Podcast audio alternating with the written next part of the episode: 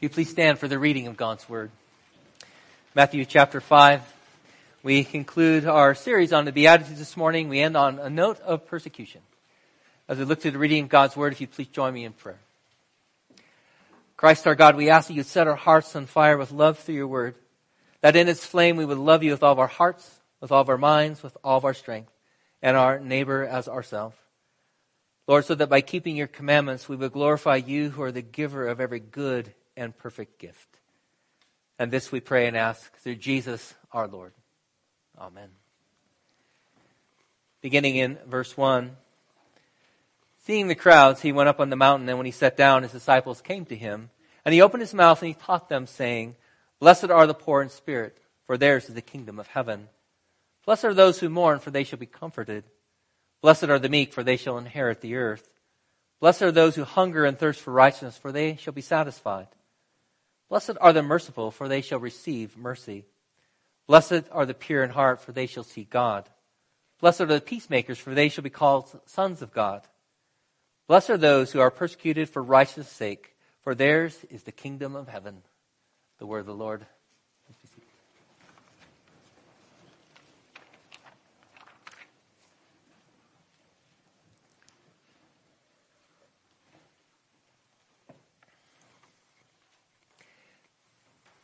At 19, I worked with a Christian with many other people around us, and he was uh, a few years older than me. And I really admired his tenacity and fearlessness in presenting the gospel to others. There's a boldness and an uncompromising spirit to him. He let his light shine before others, and there's no doubt about his Christian faith. At the same time, there's also an abrasiveness and bravado that would work against him. Sort of a weird mix of part evangelist and kind of a jerk. when Jesus said that we are to be the salt of the world, I don't think he meant to be an undiluted mouthful that would make you gag. And he often saw people's negative response to him as a sign of persecution for the sake of the gospel. I, I wasn't so sure. It's a hard balance, isn't it? Because the good news of Jesus, it does poke people in the eye. But that's different than just poking someone in the eye. Jesus both attracted and repelled people. The gospel can be off-putting and compelling at the same time. And when you think about the amazing qualities that Jesus describes here in the Beatitudes, you wonder, why would anyone ever be bothered by this? They describe Jesus, after all.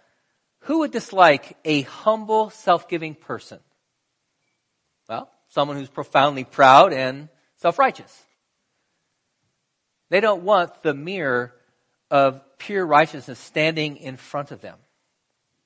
Rather, they like that sort of Hall of Mirror distorted self-righteous mirror. To be able to see themselves for how they would like to be. And we all, of course, want others to act with integrity towards us. But integrity can be very inconvenient and costly at times. And we don't like it when our lack of it is highlighted by someone who is doing the right thing. It's difficult. But we who follow after Jesus, who take his name and claim Christians, then we are to love Jesus in such a way that we are to follow him in such a way that others see his goodness in us. The challenge is that it has to be his goodness they reject and not our sin. Because that's what Jesus is talking about. The rejection of his goodness by others is different than the rejection of us because of our own flaws a love for God and a love for neighbor, it's the flow from a pure heart. A pure heart that Jesus has transformed. And following Christ, it will cause friction with other people. It just does. If you are a follower of Jesus, it will create friction in your life. Jesus does not let people hang out in a neutral zone. He forces people to a decision. And the good news, it brings disagreement And that's the challenge of it. The challenge of this disagreement. Blessed are those who are persecuted for righteousness' sake, for theirs is the kingdom of heaven. And then the next two verses are tied with it. Blessed are you when others revile and persecute you and utter all kinds of evil against you falsely on my account. Rejoice and be glad, for your reward is great in heaven, for so they persecuted the prophets who were before you. Jesus is tying that together with, with him and his word. And notice how the promise of the kingdom, it also ties together the very first beatitude. Blessed are the poor in spirit, for theirs is the kingdom of heaven. And here sandwiched, blessed are those who are persecuted for righteousness' sake, for theirs is the kingdom of heaven. This is a package deal. It's meant to be taken as a whole. It describes what a Christian man or a Christian woman is to look like. Now, this last beatitude differs from the others in that it is done to a person and not something that is done by the person. But all of them, including this one, give us a description, show us the marks of being a Christian. And this last one, it likely follows the one about peacemaking intentionally because usually the result of someone stepping in to bring peace to a conflict is they get conflict themselves. You step into a disagreement that's costly. You can get hit from both sides. A good peacemaker will find this to be the case. But if, if we dig a bit deeper than this, I appreciate uh, Welsh preacher Martyn Lloyd-Jones, what he had to say, particularly on this last beatitude, put it in your bulletin. He said, all these beatitudes have been searching. But there are ways in which this, this last one, is even more searching than the others. Perhaps there's no beatitude that is so liable to misconstruction, misunderstanding, so frequently misunderstood and misapplied. Why is this? What, what is Lloyd-Jones getting at? Have you ever looked in one of those mirrors that show you way more than you're comfortable seeing? You know, that magnification is really high, the glass is really clear, and you see everything, every pore and every blemish, and you don't like that mirror. You get a different one. The gospel is like that. Jesus shows us our hearts magnified, clear. And here Jesus is telling us that to look like him will invite persecution. The entire verse, the entire point, it revolves around for righteousness' sake. Lloyd-Jones goes on to say there's a difference between being persecuted for a for righteousness' sake and for being persecuted for a cause. It can even be a good cause, but they're not the same. You can be persecuted for a good cause, but that's not what Jesus is saying here. People can dislike you for your race, your gender, your social standing, your education, or not like you for just about any reason at all. But when you reflect Jesus to them and they reject that, that's what Jesus is speaking about here. Jesus both attracts and repels. However, the hard part, it comes with that sinful mix that we all have. Because that sinful mix in us also can attract and repel. Sometimes they're attracted to our sin, not repelled by it. And that's, that's the difficulty. How do I know? What, what's taking place here? And it is this part of the mirror that we have to look hard at. There's a self-examination in all of this. The apostle Peter in his first uh, epistle, 1 Peter 4, in there we read as he's talking to those who are suffering persecution, he said, Beloved, do not be surprised at the fiery trial when it comes to test you, as though something strange were happening. Rejoice insofar as you share in Christ's suffering, that you may also rejoice and be glad when his glory is revealed. If you are insulted for the name of Christ, you are blessed, because the Spirit of glory and of God rests upon you. And in verse 15, we get the but. But let none of you suffer as a murderer, a thief, an evildoer, a meddler. If anyone suffers as a Christian, let him not be ashamed, but let him glorify God in that name. For it's time for judgment to begin in the household of God. If it begins with us, what will be the outcome of those who do not obey the gospel? Then he quotes from Proverbs 11. If the righteous are scarcely saved, what will become of the ungodly and the sinner? Therefore, let those who suffer according to God's will entrust their souls to a faithful creator while doing good. That's the distinction. It's the suffering for doing good, not suffering for being a jerk. There is a difference. And the hard part is, is that when we're suffering for something that we're doing wrong, we often want to put a label on it, slap a fish over it to make it more tolerable to us. To suffer disdain for being offensive for character flaws is not good. In Acts chapter 5, the apostles were arrested for preaching about Jesus in the temple, and the religious leaders told them to stop telling people about Jesus. And Peter boldly stands up and he said, We must obey God rather than men. And then we read in verse 40, it says, When they had called the apostles, they beat them, and they charged them not to speak in the name of the Lord Jesus and let them go. Then they left the presence of the council, rejoicing that they were counted worthy to suffer dishonor for the name, for the name of Jesus. That's what he was talking about. For righteousness' sake, they suffered on account of their relationship to Christ. For the good news they were proclaiming. Not for being gossips and busybodies or for wrongdoing. Jesus brought disagreement.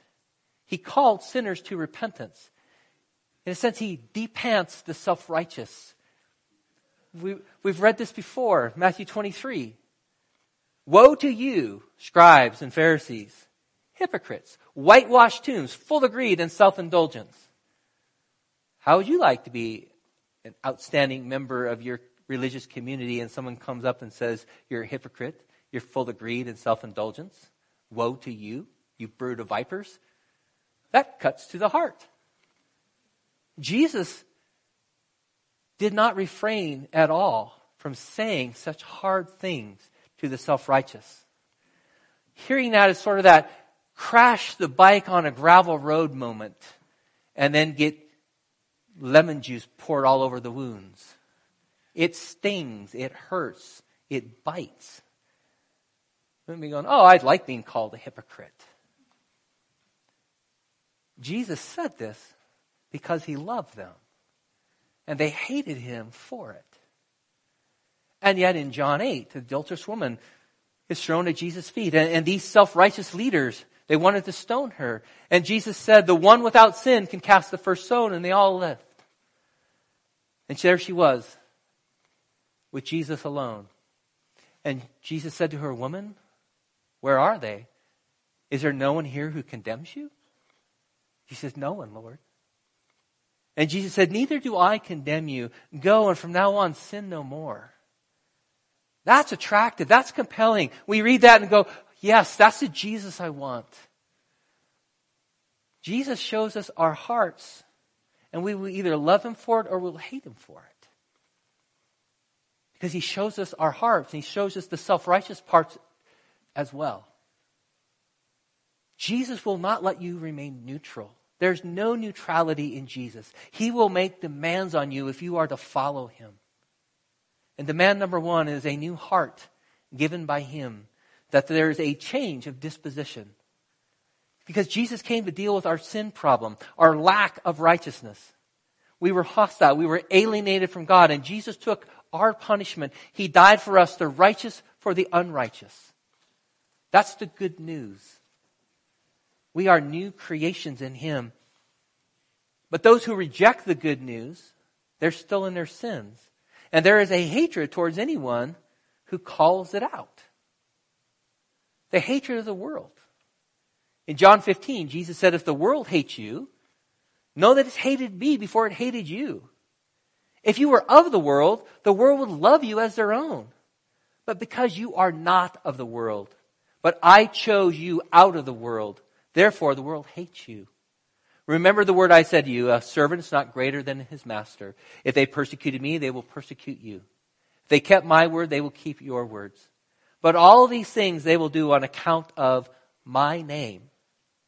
because they do not know him who sent me.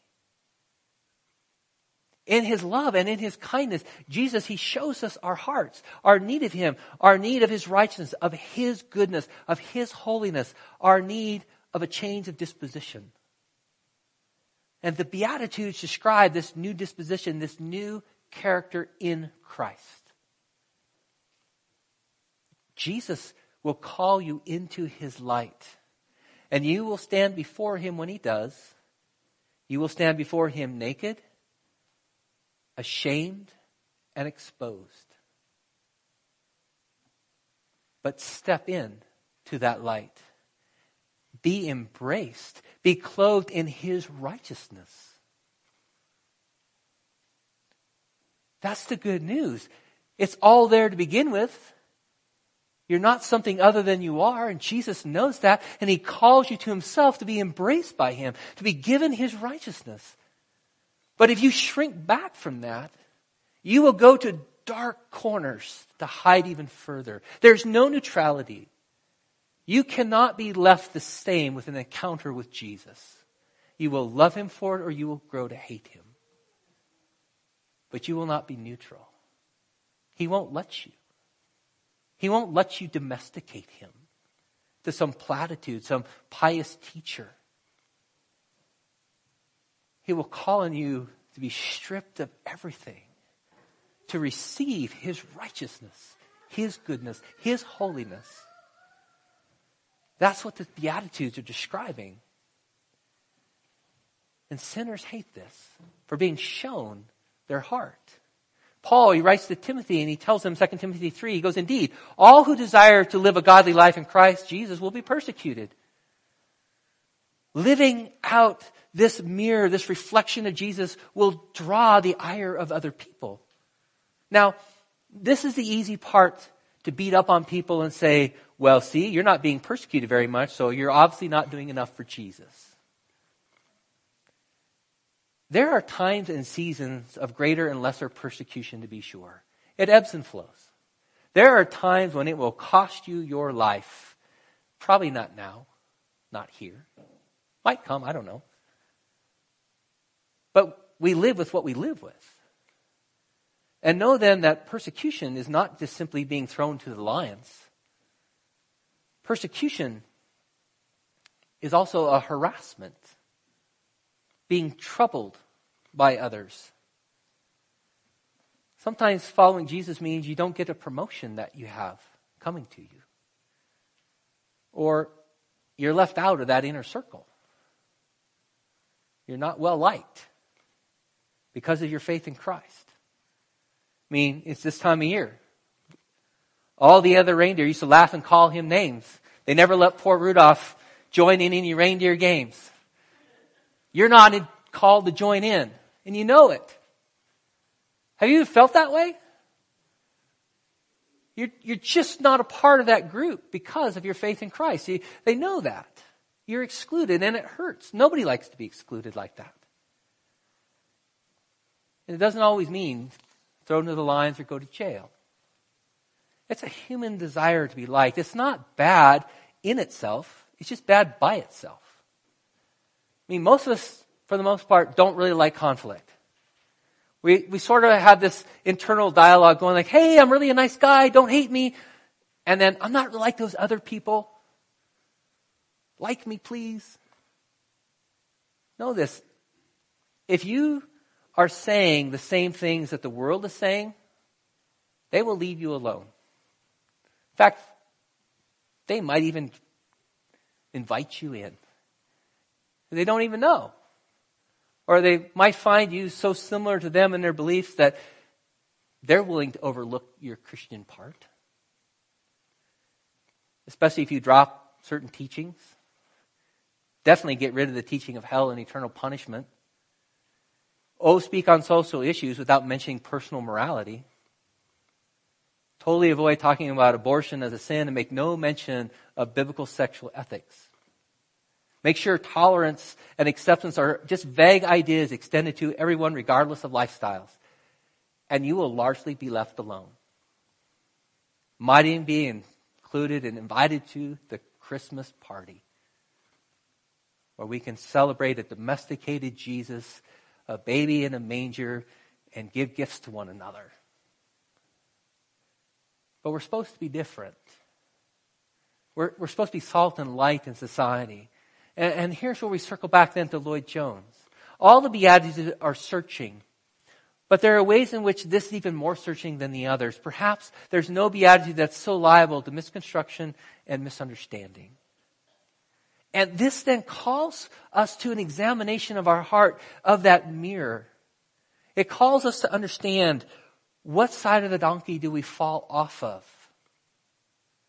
Are you the one who's always embattled for a cause? There's no email that you won't fire off, no fight you won't engage in. You spent Thanksgiving telling everyone about why the other side's so stupid and misguided. Every conversation ends up being political or your particular hobby horse. You're likely disliked because you're offensive and disagreeable. That's the side you fall off of. But if you're the more quiet side person, rarely make a ruckus about anything, you're determined that your lifestyle alone will commend itself. Revelation 21 8, the list of bad things. The first in the list, the cowardly. You're, we're called to speak up to step up. The meek uphold the rights of others. The poor in spirit confront sin. And, and typically, if we're more on the abrasive side, it's like, I'm just, I just shoot it straight. I'm just a truth teller. If we're more on, on the cowardly side, we're like, well, I, you know, I just speak the truth in love and, and I just want to demonstrate my kindness by not saying anything. And, and it's easy to look at the other side and to be able to justify our position. And, and Jesus brings the mirror to us. That, that's the point. Is there a persecution that's taking place because of the words of Jesus for righteousness' sake? Or is there something else at play there? Or do we never stand in the way at all? allow the Holy Spirit to, to speak His words of truth to your particular proclivity, to your bent. None of us are balanced. There's somewhere we fall. And I mentioned a few weeks ago, I'm just say it again because it's a beautiful illustration. Again, it's from Ernest Gordon in his book To End All Wars. It tells of his three years in Japanese prison camp during World War II. He would have died if it hadn't been for the help of two committed Christians who nursed him back to health. And it was their faith and their support that sparked within him his own renewal. One of them, name was Dusty Miller, and he was a gardener from London who just wanted to come back and work with his dad and work with his flowers. And Dusty never responded in anger to the cruelty he received from his Japanese captors. He shared his food selflessly and he helped others. He even bore with patience Ernest Gordon's own agnosticism. Two weeks left to the end of the war, and one of the guards became so angry with him because of his calm repose in the face of such blatant hostility he crucified him to a tree. We go, really? Two weeks? Is there a part that says, God, that's just not fair? Three years of enduring this, of demonstrating Jesus, and he gets crucified? That just doesn't seem right.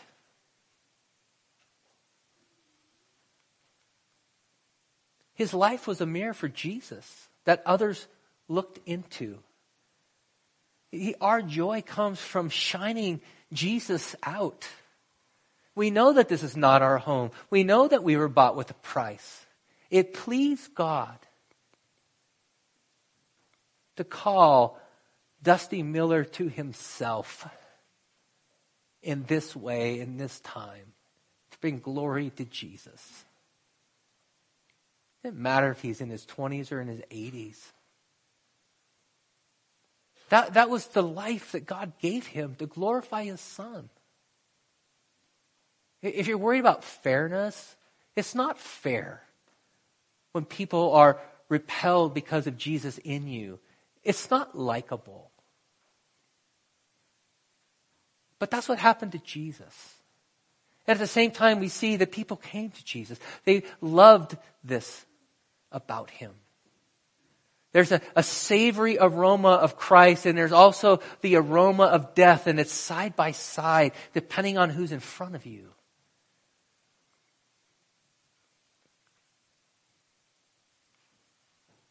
But that's the joy. That's the joy of the Christ likeness, that we reflect that. We're not repelling people because we're disagreeable and contentious people. There should be a warmth and an invitation. And they may reject it, to be sure, but they're rejecting Him who is in you. They're rejecting the name of Jesus, the person of Jesus. And it doesn't change our position. That we, we go forth in the midst of that, not complaining about what's not fair and demanding our rights and, and firing off emails to everybody so they know. It's letting your light so shine before others that they may see your good works and give glory to your Father in heaven. That's the joyful life that we have been called to. And if Jesus suffered in this way, know that you and I, in His name, will suffer this way too. And with the apostles, when we go away from the beating, we can rejoice that we were worthy to suffer for the name of Jesus. That that was a blessing to us, that we were so identified with Jesus and His work that we were being treated like Him. The privilege that that brings. And we also know that that is a work of the Holy Spirit in us. Because nobody does that in their own strength. That is God at work in us. May it be, may we cause that to shine forth. May the salt that we season our life with not be just a handful stuffed in the mouth, but it's seasoned in such a way that, again, it's attractive, it's compelling, unless the darkness in them rejects it. Pray with me. Father, indeed, we are so thankful that you have given to us a new heart, a new disposition. And Father, in the midst of the friction, in the midst of the conflict that inevitably comes for bearing the name of your Son, we pray that you would uphold us, that you would strengthen us. Father, that you would grant us greater resolve. Lord, where we have been cowardly, that you would embolden us. Where we have been abrasive, Father, that you would soften us. That you would bring us together in the perfect work of your Son, Jesus. We pray and ask this in his name.